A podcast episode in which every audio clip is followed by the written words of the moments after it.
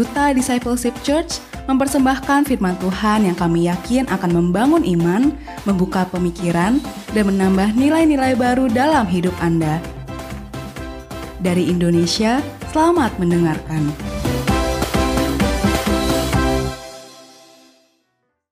Tuhan mengasihi kita bukan karena Bapak Ibu dan saya baik. Tidak. Tuhan mengasihi kita bukan karena kita ini rajin ke gereja. Tuhan mengasihi kita bukan karena kita rajin mengembalikan ini, membuat persembahan kepada Tuhan tidak. Tuhan mengasihi kita karena Dia pribadi kasih. Nggak ada, nggak ada alasan lain Dia mengasihi kita karena pribadi kasih. Kita sering kali tidak mengasihi Dia. Kenapa? Karena banyak orang Kristen tidak tertarik kepada Yesus. Tapi banyak orang Kristen, banyak orang percaya itu hanya tertarik kepada berkat Yesus. Beda ya. Beda dengan pribadi Yesus dengan berkat Yesus. Banyak kita tertarik ke gereja itu karena kita mau diberkati. Gimana kamu diberkati enggak? Ya. Wah pujian penyembahan tadi memberkati saya loh. Saudara salah. Pujian penyembahan yang kita naikkan bukan buat memberkati saya. Tapi untuk apa? Kita memuliakan Tuhan. Tapi sering kali kita salah kan. Wah saya diberkati, oh minggu kemarin saya nggak diberkati itu. Nggak enak pujian penyembahannya. Loh enak enggaknya kan menurut kamu. Yang Tuhan lihat apa? Hatimu. Engkau nyanyi falas suaranya. Tapi hatimu hanya berkata Tuhan ini untuk engkau. Tuhan aku datang karena mencari engkau. Jadi banyak orang Kristen akhir zaman ini, bukan hanya akhir zaman tapi di Alkitab pun banyak orang yang meleset ikut Tuhan karena orang mau cari Tuhan. Bahkan murid-murid Tuhan juga meleset. Karena apa? Ketika Tuhan menyampaikan akan disalibkan, mereka berkata apa? Petrus berkata gini, jangan guru. Kenapa? Habis sih kalau gurunya disalibkan. Siapa yang membebaskan mereka dari pemerintahan Romawi? Siapa yang membebaskan mereka dari masalah yang begitu besar? Bukankah orang Kristen kalau datang kepada Tuhan cuma mau bebas, masalahnya selesai, penyakitnya sembuh, hutangnya dibayar, anak-anaknya pinter, rumah ada, mobil ada, hidup enak. Bukan itu kan? Itu kekristenan, itu meleset Bapak Ibu. Iblis bisa kasih itu semua, tapi iblis bilang ini, jangan ketemu Yesus. Ke gereja, boleh. Yang penting jangan cari Yesus, cari pendetanya. Cari pengkhotbahnya. Bukan cari firmannya. Padahal apa? Firmannya yang kita perlukan. Siapa pun yang menyampaikannya, kalau itu firman Allah yang disampaikan, saudara bilang gini, yes, amin. Itu aja. Ya, jadi sangat meleset. Dan Tuhan itu luar biasa Bapak Ibu. Dia nggak cari orang hebat. Enggak. Kenapa di Alkitab Tuhan cari 12 murid coba? Siapa 12 murid? Orang-orang bodoh, nelayan-nelayan. Kenapa dia nggak pilih aja murid-muridnya orang-orang Farisi?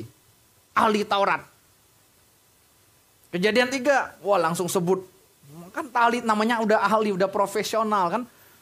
Kenapa? Kenapa dia nggak panggil orang-orang hebat untuk jadi pengikutnya, untuk jadi 12 muridnya dalam timnya. Supaya membantu dia pelayanan lebih efektif lagi. Mengapa? Tidak.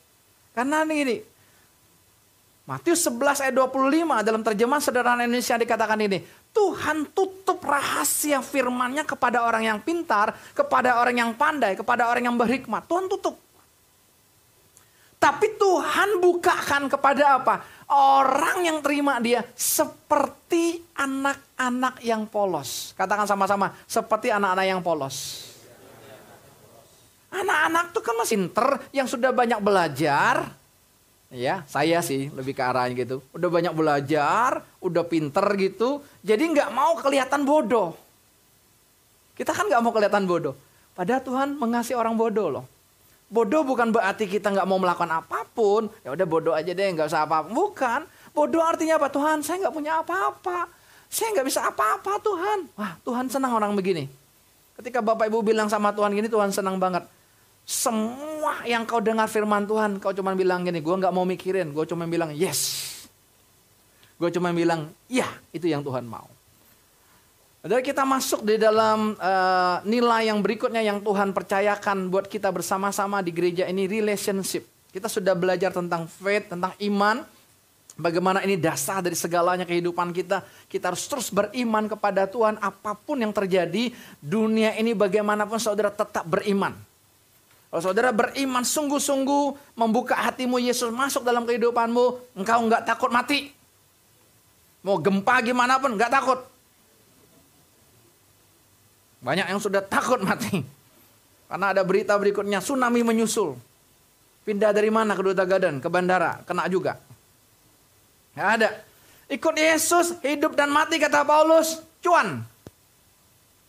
Yang takut mati itu belum punya Yesus. Yang sudah punya Yesus nggak takut mati, sama aja kok. Hidup mati sama aja kata Tuhan. Paulus bilang sama aja. Kenapa? Ya, kalau udah punya Yesus. Kalau mati lebih enak lagi. Ketemu langsung muka dengan muka.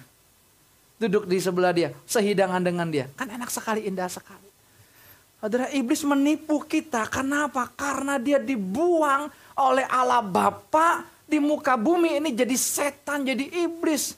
Padahal asal usul dia adalah malaikat Lucifer malaikat pemuji penyembah. Dia punya posisi yang strategis di kerajaan surga Bapak Ibu. Dia duduk di kursi yang disiapkan Allah Bapa di sebelah kanan Allah Bapa. Itu tempat dia. Setiap hari nonstop dia sebagai pemimpin pujian penyembahan, pemimpin kur rohani surgawi. Seluruh malaikat ikut menyembah Bapa. Tiap hari, tiap waktu. Kenapa? Karena Tuhan itu senang disembah.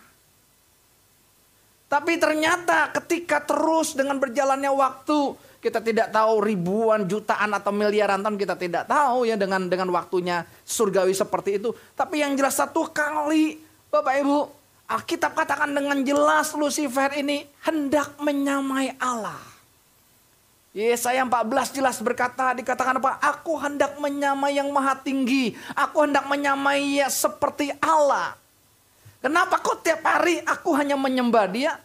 Ya, masa dia yang yang berhasil? Masa dia yang dipuji? Saya juga mau dong. Kita ketipu gitu ya. Kita tertipunya seperti itu. Masa hanya Yesus Yesus aja? Saya kan mau diberkati, saya kan butuh makan. Loh, kita urusannya dunia, padahal Tuhan mau urusan kita surgawi. Akhirnya ketika dia memberontak, Bapak Ibu, Bapak di surga buang dia di muka bumi jadi apa? Setan jadi iblis. Akhirnya kursi ini kosong. Kursi di sebelah kanan Allah Bapa yang kosong ini, Bapa, Anak, dan Roh Kudus mereka diskusi. Ketika diskusi itu mengambil satu keputusan akhirnya apa? Mari kita ciptakan manusia yuk. Kejadian 1 ayat 26, mari kita menjadikan manusia segambar dan serupa dengan kita. Bukan tunggal jamak, jadi akhirnya mereka ciptakan Adam yang pertama yang mereka tempatkan di Taman Eden. Dan Tuhan perintahkan sama Adam begini, Adam semua pohon dalam taman ini boleh kamu makan. Boleh silakan. Tapi ingat satu pohon yang ada di tengah-tengah taman ini, pohon pengetahuan baik dan jahat, jangan kamu makan. Cengli nggak Tuhan itu? Kalau semua pohon boleh dimakan, cuma satu pohon nggak boleh dimakan, cengli nggak? Kira-kira Tuhan tuh adil nggak? Tuhan itu sayang nggak sama manusia? Sayang banget loh. Semua pohon boleh kok. Semuanya boleh. Tinggal ambil nggak usah bayar, nggak usah pesen. Ya lewat online nggak usah. Nggak ada diskon, udah gratis, free. Nikmati aja kan. Tapi ternyata Bapak Ibu yang nggak boleh itu yang satu itu nggak boleh itu manusia ambil. Kenapa? Karena Hawa terpleset atau Hawa tertipu oleh setan yang dia juga tertipu karena dia pemberontak di surga, dia juga maunya menyamai seperti Allah, dia tipu yang sama kepada Hawa. Kalau kamu makan buah pengetahuan baik dan jahat itu, kamu tidak akan sekali-kali kamu tidak akan mati. Padahal Tuhan bilang sama Hawa, Adam, Adam, kalau kamu makan pasti mati. Beda ya. Ini pasti mati di pihak Tuhan. Di pihak iblis bilang sekali-kali kamu tidak mati. Karena tugas dia, kerjaan iblis sampai hari ini Bapak Ibu, dia memutarbalikkan kebenaran.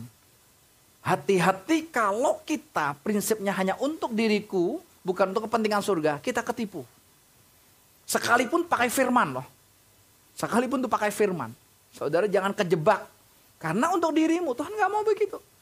Hawa terjebak, dia kasih makan kepada Adam, buah itu yang bersama-sama dengan dia. Alkitab katakan begini, pada saat mereka sedang makan, bukan selesai makan. Saat mereka makan, mata mereka terbuka, lalu apa yang terjadi? Mereka tahu pengetahuan baik dan jahat. Seperti Allah nggak? Seperti Allah. Ditipu iblis kan? Seperti Allah loh. Karena hanya Allah yang seperti itu. Makanya ketika mereka sudah makan itu, Allah bilang kata apa? Kita usir mereka dari Taman Eden ini. Karena mereka sudah seperti kita. Tahu yang baik dan jahat. Artinya yang baik dan jahat itu hanya Allah aja. Kita nggak perlu tahu. Nggak perlu. Kita cukup mempercayai kepada Tuhan karena tidak ada yang baik selain Yesus yang baik. Gak ada. Jadi jangan cari mana baik, mana jahat. Jangan tuh bertanya, ini boleh, ini enggak sih. Enggak, enggak itu lagi kita.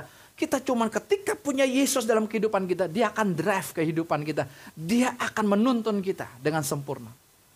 Saudara, apa yang terjadi kepada Adam dan Hawa yang makan buah pengetahuan baik dan jahat itu, ketika mereka tahu mereka telanjang, sebelumnya mereka tahu nggak mereka telanjang?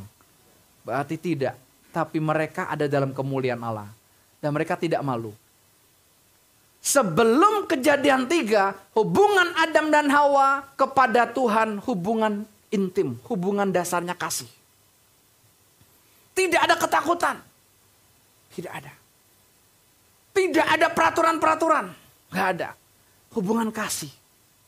Bebas Tuhan berjalan di taman. Bebas ada mau ngobrol apa pun sama Tuhan. Ya bebas mereka. Dan tidak merasa malu. Hubungan dengan Tuhannya beres itu otomatis hubungan dengan sesamanya beres. Adam dan Hawa, kalau Bapak Ibu baca kejadian dua, itu hubungannya sangat indah banget. Beres. Mereka keduanya telanjang dan mereka tidak merasa malu, mereka satu daging.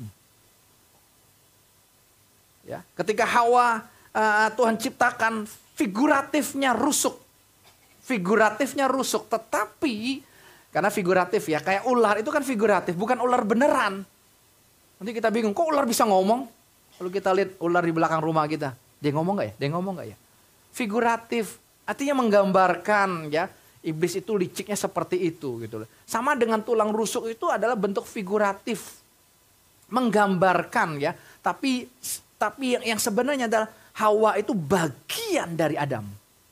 Setengahnya Adam. Makanya ketika suami istri itu mengalami persetubuhan dikatakan mereka satu daging. Khusus suami istri yang sah di dalam Tuhan ya. Satu daging, indah sekali. Tapi ketika mereka jatuh dalam dosa, apa yang mereka lakukan pertama kali? Mereka ambil daun pohon ara untuk menutup ketelanjangan mereka.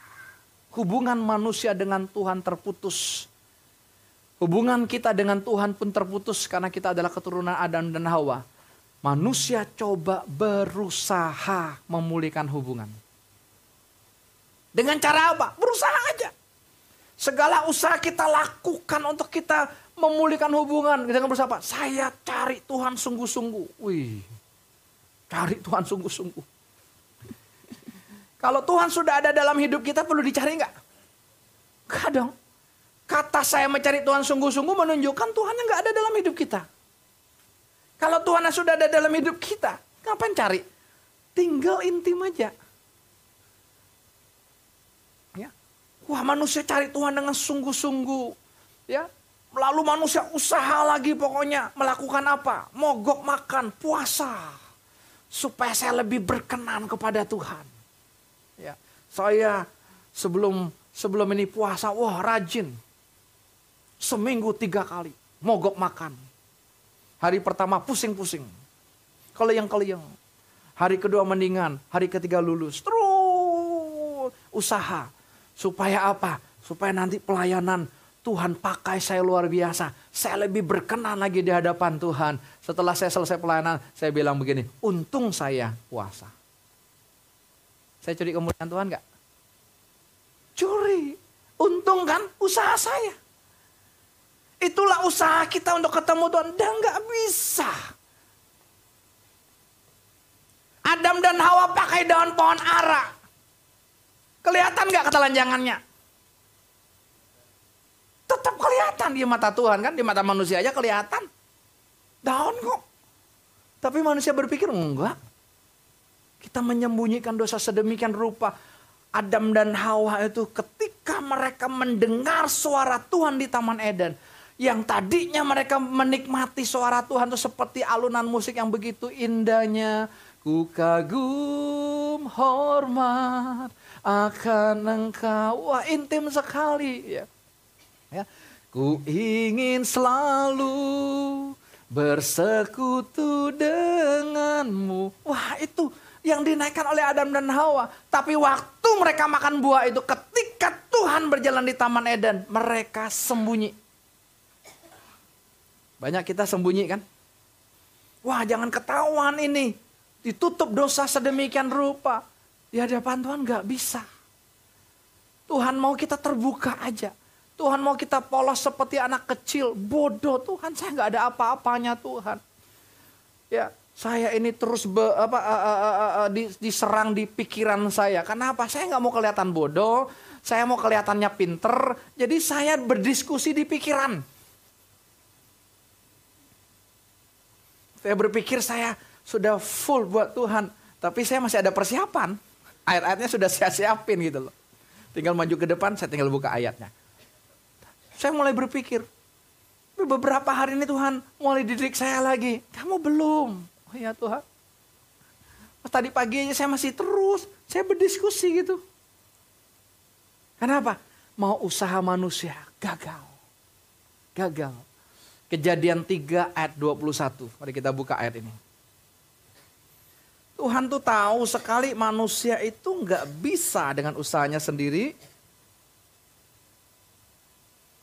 Kejadian 3 ayat 21. Sudah? Sama-sama baca. Dan Tuhan Allah membuat pakaian dari kulit binatang untuk manusia dan untuk istrinya itu. Lalu mengenakannya kepada mereka. Saudara perhatikan. Tuhan Allah membuat pakaian. Berarti Tuhanlah yang punya inisiatif untuk apa? Pemulihan hubungan itu antara manusia dengan dia. Tidak bisa dari pihak manusia. Gak bisa. Bapak ibu dan saya gak akan bisa mencari Tuhan kau akan ketemu. Gak akan bisa. Gak akan bisa. Cuman kita menyerah aja sama Tuhan. Percaya aja kepada Tuhan. Itu yang Tuhan mau. Tapi waktu kita mulai berusaha, kita mulai pakai pikiran kita, kita mulai pakai logika, kita mulai mikir kalau begini nanti begini ya, kalau begini nanti begini ya, udah dengar saja. Ketika seperti itu kita nggak akan bisa melihat Tuhan intervensi dalam hidup kita. Buktinya Adam dan Hawa. Pohon, uh, daun pohon ara apa lagi yang dipakai oleh manusia untuk menutup ketelanjangannya, dosanya, untuk supaya bisa ketemu dengan Tuhan kembali. Manusia bikin yang namanya agama. Agama baik kan? Baik. Tapi itu usaha manusia mencari Tuhan. Gak bisa. Saudara mau sampai kapan pun setianya ibadah. Kalau saudara yang usaha, kita yang usaha cari Tuhan, tidak akan bisa ketemu. Tuhan buktikan ayat 21 ini. Sebelum mereka diusir loh. Dari Taman Eden itu. Supaya mereka tidak makan pohon kehidupan yang harusnya sebelumnya mereka boleh makan. Kan nggak boleh makan kan? Mereka dikasih pakaian dari kulit binatang. Itu pun masih sementara karena pakaian dari kulit binatang itu gambaran, cerminan Yesus anak domba Allah satu-satunya pribadi yang bisa memulihkan hubungan kita dengan Tuhan. Tidak ada cara lain. Tidak ada cara lain. Hanya Yesus yang bisa memulihkan hubungan kita dengan Bapa di surga itu. Dialah yang bisa. Saudara, tadi saya katakan bahwa Lucifer, ini malaikat Adam pertama di Taman Eden. Supaya apa? Supaya Adam ini nanti menempati kursi ini. Tapi ternyata siapa namanya? Yesus Kristus. Dialah yang bisa menggantikan, memulihkan hubungan kita dengan Bapa di surga. Yohanes pasal yang ketiga, N ke-16.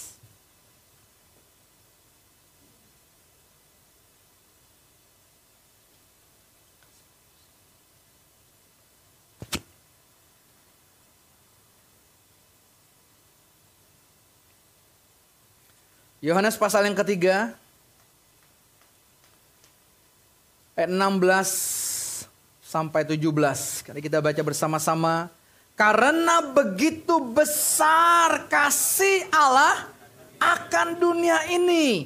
Sehingga ia telah mengaruniakan anaknya yang tunggal. Supaya setiap orang yang percaya kepadanya tidak binasa. Melainkan beroleh hidup yang kekal. Sebab Allah mengutus anaknya ke dalam dunia bukan untuk menghakimi dunia, melainkan untuk menyelamatkannya oleh dia. Karena begitu besar kasih Allah kan dunia ini, kasihnya. Yang begitu besar Bapak Ibu, dia utus anaknya buat kita. Jadi hubungan yang rusak di Taman Eden ini tidak bisa dipulihkan oleh satu manusia pun. Oleh nabi-nabi perjanjian lama nggak bisa. Korban-korban yang mereka bawa juga nggak bisa Bapak Ibu. Ya. Sapi-sapi yang mereka bawa mereka korbankan. Lembu semua. Ya kalau mereka kaya itu yang mereka korban. Kalau mereka miskin burung tekukur atau burung merpati sepasang. Ya. Mereka harus persembahkan kepada Tuhan untuk apa? Untuk menyucikan dosa mereka.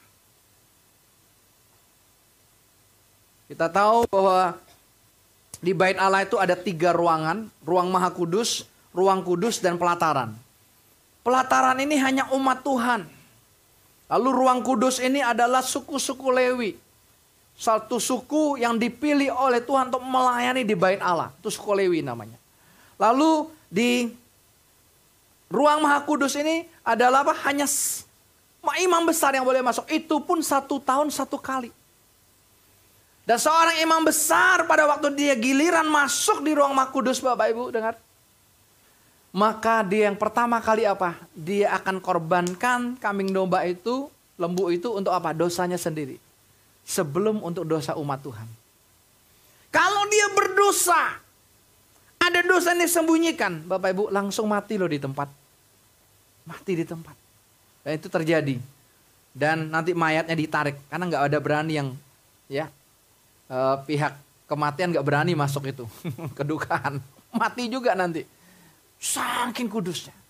Tapi kita bersyukur Tuhan mati di atas kayu salib itu.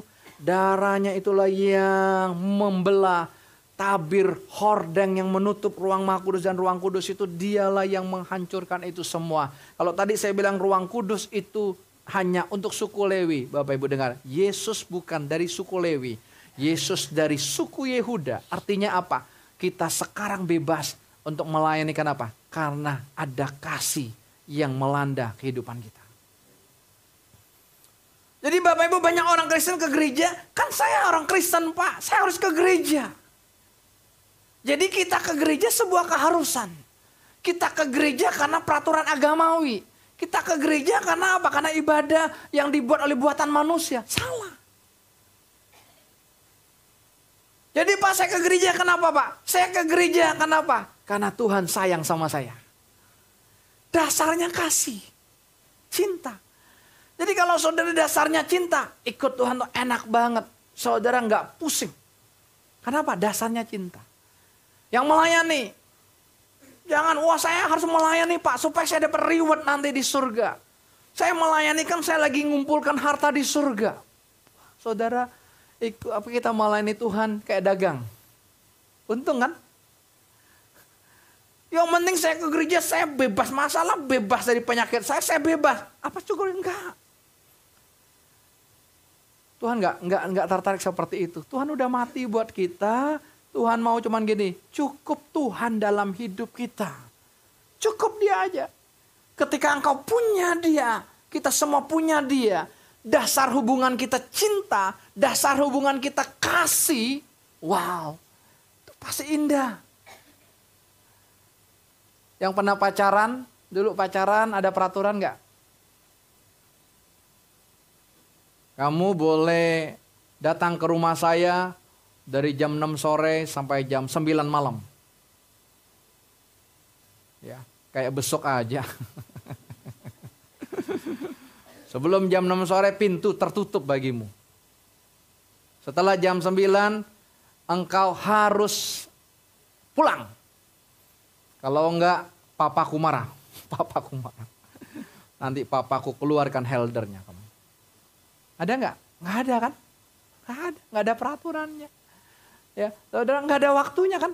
Karena hubungan pacaran. Baru, baru aja nih ketemu ngobrol 5 jam, baru ketemu nih. Keluar dari rumah sang kekasih dari pacarnya gitu, baru naik mobil, baru start mesinnya, langsung telepon lagi. Halo, gimana kabar kamu? Loh, kok kenapa enak ya? Coba, kenapa? Karena hubungannya kasih, hubungannya cinta. Jelas ya? Hubungannya kasih cinta. Jadi hubungan kita bukan peraturan. Dis, di situlah kita bersama dengan Yesus. Yesus kan kekasih kita. Yesus kekasih jiwaku. Terus, terus, ah, padaku. Yes, terus, apa lagi? dan sampai ter ya namanya Yesus kekasih jiwaku. Yesus nggak mau kita lagi pacaran sama dia ada peraturan. Nggak ada. Ada batasan waktu. Nggak ada. Nggak ada nggak ada. Hubungan kasih kan? Coba lagi pacaran ada benar salah nggak? Ada nggak hukumnya benar nih, salah nih, ada nggak? Nggak berlaku kan? Dalam pacaran, dalam cinta tidak ada hukumnya, tidak ada peraturannya. Karena apa? Karena cinta itu tadi. Kita dengan Tuhan pun juga seperti itu. Kalau kita tahu hukum seperti ini, saudara yang dagang gitu ya, yang dagang, yang lagi usaha toko atau apa, sepi atau ramai, saudara nggak pusing. Tapi banyak kita yang dagang, kita yang yang buka toko atau usaha gini, kalau sepi kita ngomel-ngomel. Tapi kalau ramai, puji Tuhan. Alkitabiah ya, puji Tuhan. Tapi kalau sepi, Tuhan gimana sih? Kita sudah mulai hitung-hitung sama Tuhan. Saya rajin ke gereja loh Tuhan. Saya kasih persembahan loh Tuhan. Saya kembalikan persepuluhan loh. Nggak pernah telat Tuhan. Saya sudah melayani loh. Wah kita langsung tunjukin sama Tuhan. Ini loh Tuhan saya sudah lakukan ini. Itu usaha manusia. Gak bisa. Gak usah berusaha. Cukup mempercayai Tuhan sepenuhnya. Nanti Tuhan yang ngedrive kita, Tuhan yang yang menjadi motor kehidupan kita. Saudara nanti lihat apa yang saudara kerjakan. Kok tiba-tiba cepat ya selesai ya? Gak berusaha tuh jangan salah tafsir. Oh pak yaudah mulai hari ini saya gak mau kerja. Udah saya santai aja, tidur-tiduran aja gitu ya. Wah, kan Tuhan nanti yang mempersiapkan. Tuhan yang memikirkan saya. Ya besok saya bangun pagi ada satu karung beras di depan rumah. Pum, ada sayur mayurnya begitu. Bukan itu. Secara lahiriahnya lakukan aja.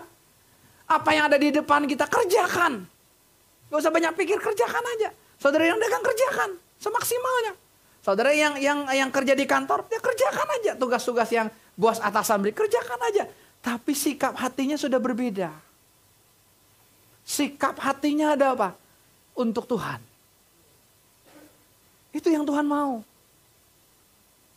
Saudara sikap hatinya bukan untuk Tuhan. Saudara kerja, nanti lembur aja saudara mulai apa nih gimana nih apa uh, uh, uang lemburnya berapa ya kita mulai mikirin itunya udah kepleset kan kita mikirin gajinya kita mikirin bonusnya kita mikirin omsetnya. Udah kepleset di situ. Kita nggak lihat Yesusnya lagi. Kalau kita lihat Yesus luar biasa saudara nggak usah urusan ngurus anak. Bukan itu saudara bukan. Saudara urus saja maksimal. Sebagai papa mama urus saja. Tapi sikap hati saudara begini Tuhan ini anak milikmu. Saya sudah lakukan bagian saya, saya tahu Tuhan akan memberkati hidup mereka. Saya nggak mau tanggung jawab Tuhan, ini milikmu kok. Mazmur 127 berkata apa ayat 3? Anak pemberian Tuhan. Tapi kita stres mikirin anak kan. Mulai dari bayi sampai dia punya anak kita masih mikirin. Tuhan bilang gini, ya udah silakan pikirin. Tuhan santai aja kan. Tapi kalau kita bilang Tuhan, saya nggak mau mikirin, mereka kepunyaanmu, saya lakukan bagian saya aja, apa yang Tuhan percayakan buat saya, saya akan lakukan dengan semaksimalnya, lahiriah yang saya lakukan. Tapi saudara, sikap hati saudara, saudara balik. Fokusnya apa? Yesus. Saudara nggak ngoyo. Anak nggak ranking satu, kita marahin. Kalau nggak ranking satu, jangan pulang ke rumah. Nah, itu usahamu. Karena apa? Pembuktian diri kan. Mana ada orang tua nggak bangga anaknya juara satu kalau di di kuliah uh, predikatnya uh, yang tertinggi gitu ya, juara umum, bisa masuk universitas negeri, oh bisa ini, wah kita bangganya, ada akunya di dalamnya.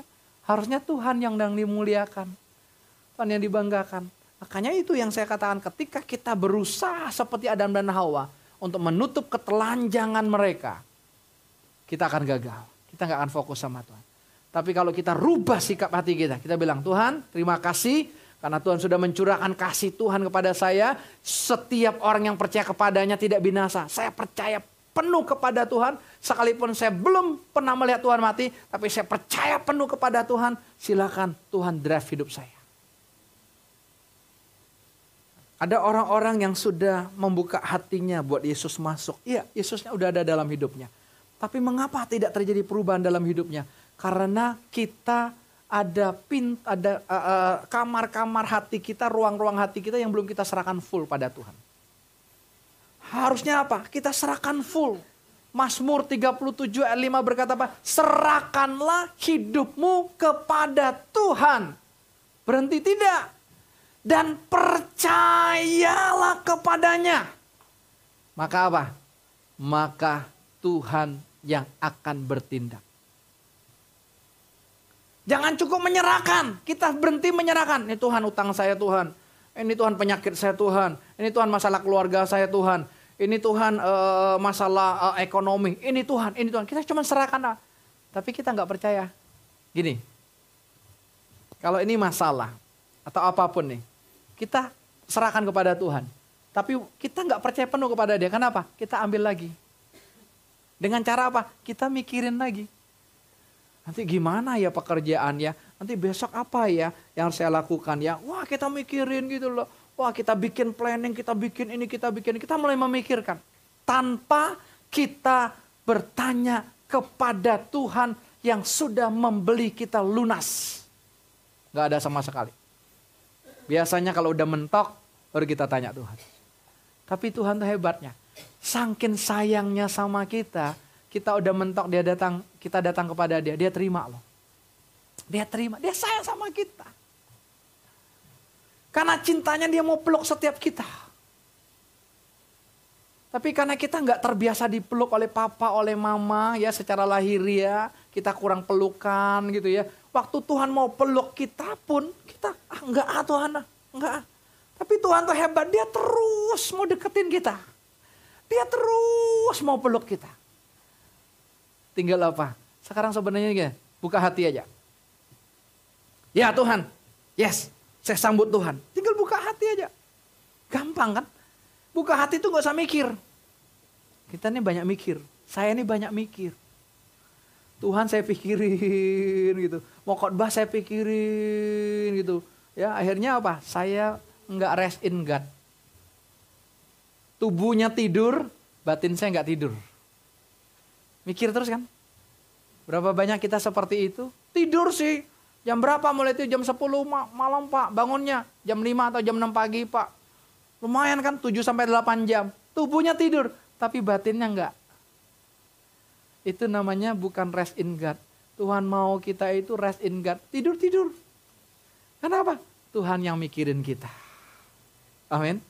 Jadi ingat hanya darah Yesuslah yang bisa memulihkan hubungan yang rusak, hubungan yang hancur ini, hubungan Adam dan Hawa dengan Tuhannya terputus, mereka sembunyi, mereka diusir dari Taman Eden. Dan setelah itu apa yang terjadi? Hubungan antara sesama manusia yang juga rusak. Adam ditanya, nyalain Hawa. Hawa ditanya, nyalain ular. Saling, suami istri saling begitu. Nggak ada kesatuan. Lalu setelah kejadian tiga, kejadian keempat kita melihat apa? Kain membunuh Habel. Dalam perjanjian malu dikatakan apa? Kain adalah anak iblis. Karena iblis. Hubungan dengan adiknya baru dua orang aja terputus karena apa? Iri hati kan. Persamaan adiknya diterima, dia nggak diterima. Iri hati. Itu yang terjadi dalam kehidupan kita. Kita banyak iri hati dengan sesama kita apa? Kenapa? Sebenarnya kuncinya apa? Hubungan dengan Tuhan kita yang nggak beres. Kalau hubungan kita dengan Tuhan beres, dia mengaruniakan anak yang tunggal supaya setiap orang yang percaya, cukup aja kita percaya. Tuhan, yes saya percaya. Ya Tuhan masuk dalam hidup saya. Tuhan sebagai penguasa tunggal hidup saya. Tuhan saya serahkan area-area hidup saya ke dalam tangan Tuhan. Ya, saya nggak mau ngatur Tuhan. Tuhan yang ngatur saya. Saudara tinggal duduk aja. Mau nggak menikmati Tuhan gitu? Ya, kita ini sibuk dengan usaha itu kita nggak pernah duduk, kita nggak pernah rest dalam Tuhan. Ibrani pasal yang ke-10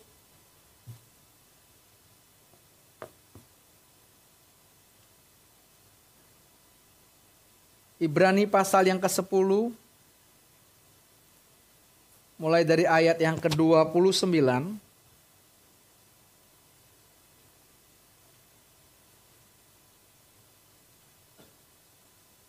Ibrani pasal yang ke-10 ayat 19 Ya kita baca sama-sama sampai ayat yang ke-25. Jadi saudara-saudara oleh darah Yesus kita sekarang penuh keberanian dapat masuk ke dalam tempat kudus. Karena ia telah membuka jalan yang baru dan yang hidup bagi kita melalui tabir yaitu dirinya sendiri. Dan kita mempunyai seorang imam besar sebagai kepala rumah Allah karena itu marilah kita menghadap Allah dengan hati yang tulus ikhlas dan keyakinan iman yang teguh. Oleh karena hati kita telah dibersihkan dari hati nurani yang jahat dan tubuh kita telah dibasuh dengan air yang murni. Marilah kita teguh berpegang pada pengakuan tentang pengharapan kita. Sebab ia yang menjanjikannya setia. Dan marilah kita saling memperhatikan supaya kita saling mendorong dalam kasih dan dalam pekerjaan baik. Janganlah kita menjauhkan diri dari pertemuan-pertemuan ibadah kita seperti dibiasakan oleh beberapa orang, tetapi marilah kita saling menasehati dan semakin giat melakukannya menjelang hari Tuhan yang mendekat. Lewat darah Kristus kita penuh keberanian menghampiri Tuhan. Di dalam hubungan kita dengan Tuhan, hubungan cinta, nggak ada ketakutan.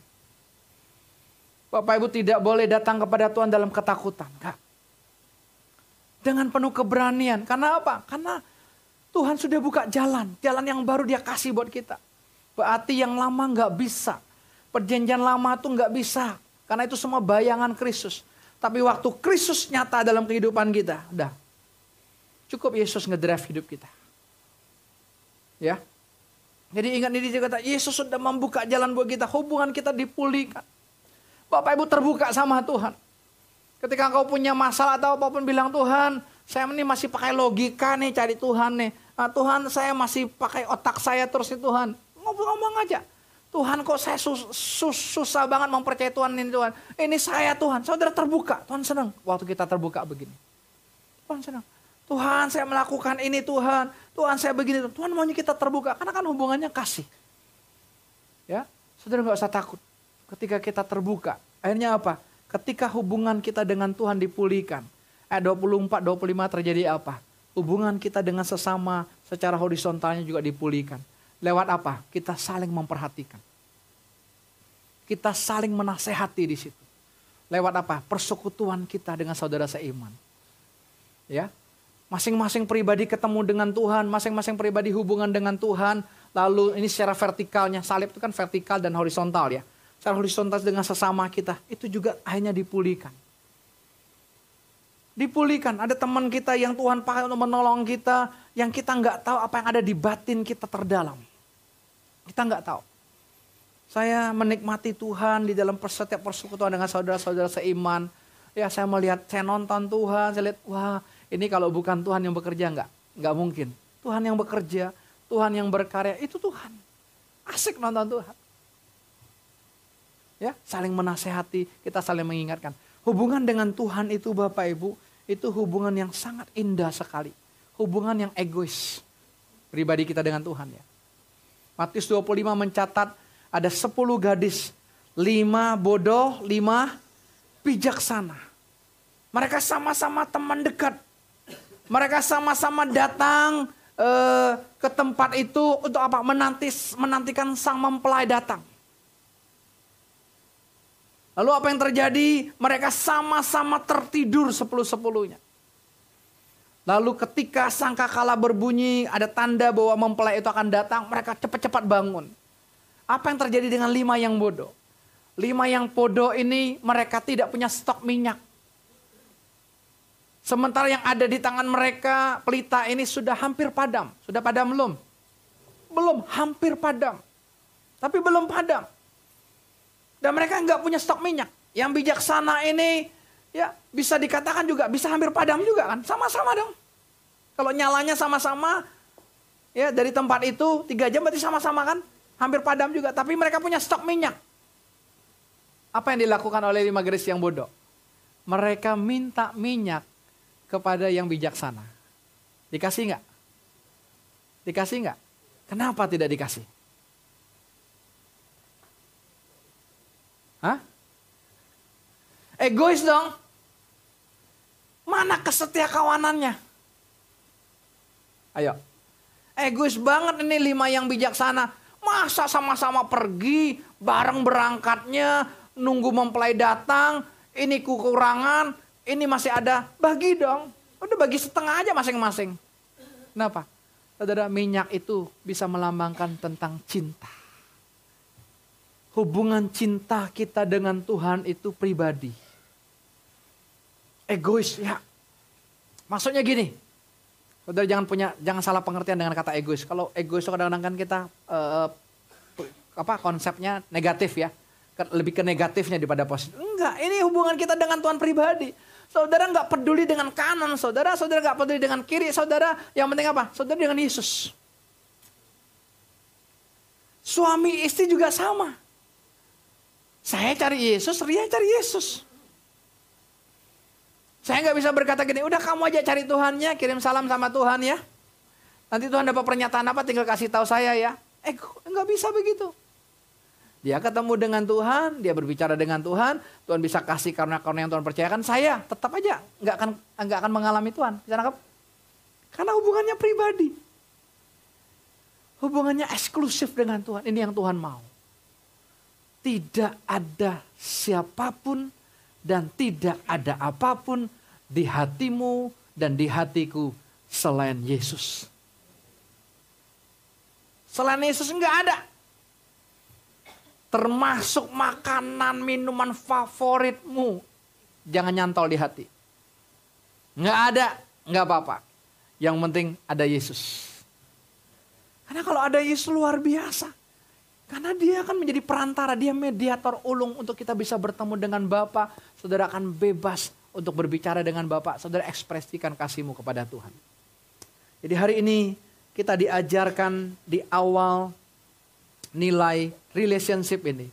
Darah Kristus memulihkan hubungan yang terputus itu. Nikmati aja. Saudara percaya aja sepenuhnya. Beriman sepenuhnya. Yes sucikan hidupku Tuhan. Aku mau berjumpa dengan Bapa tanpa ketakutan. Tapi dengan apa? Dengan keikhlasan dan sebagainya. Kita datang kepada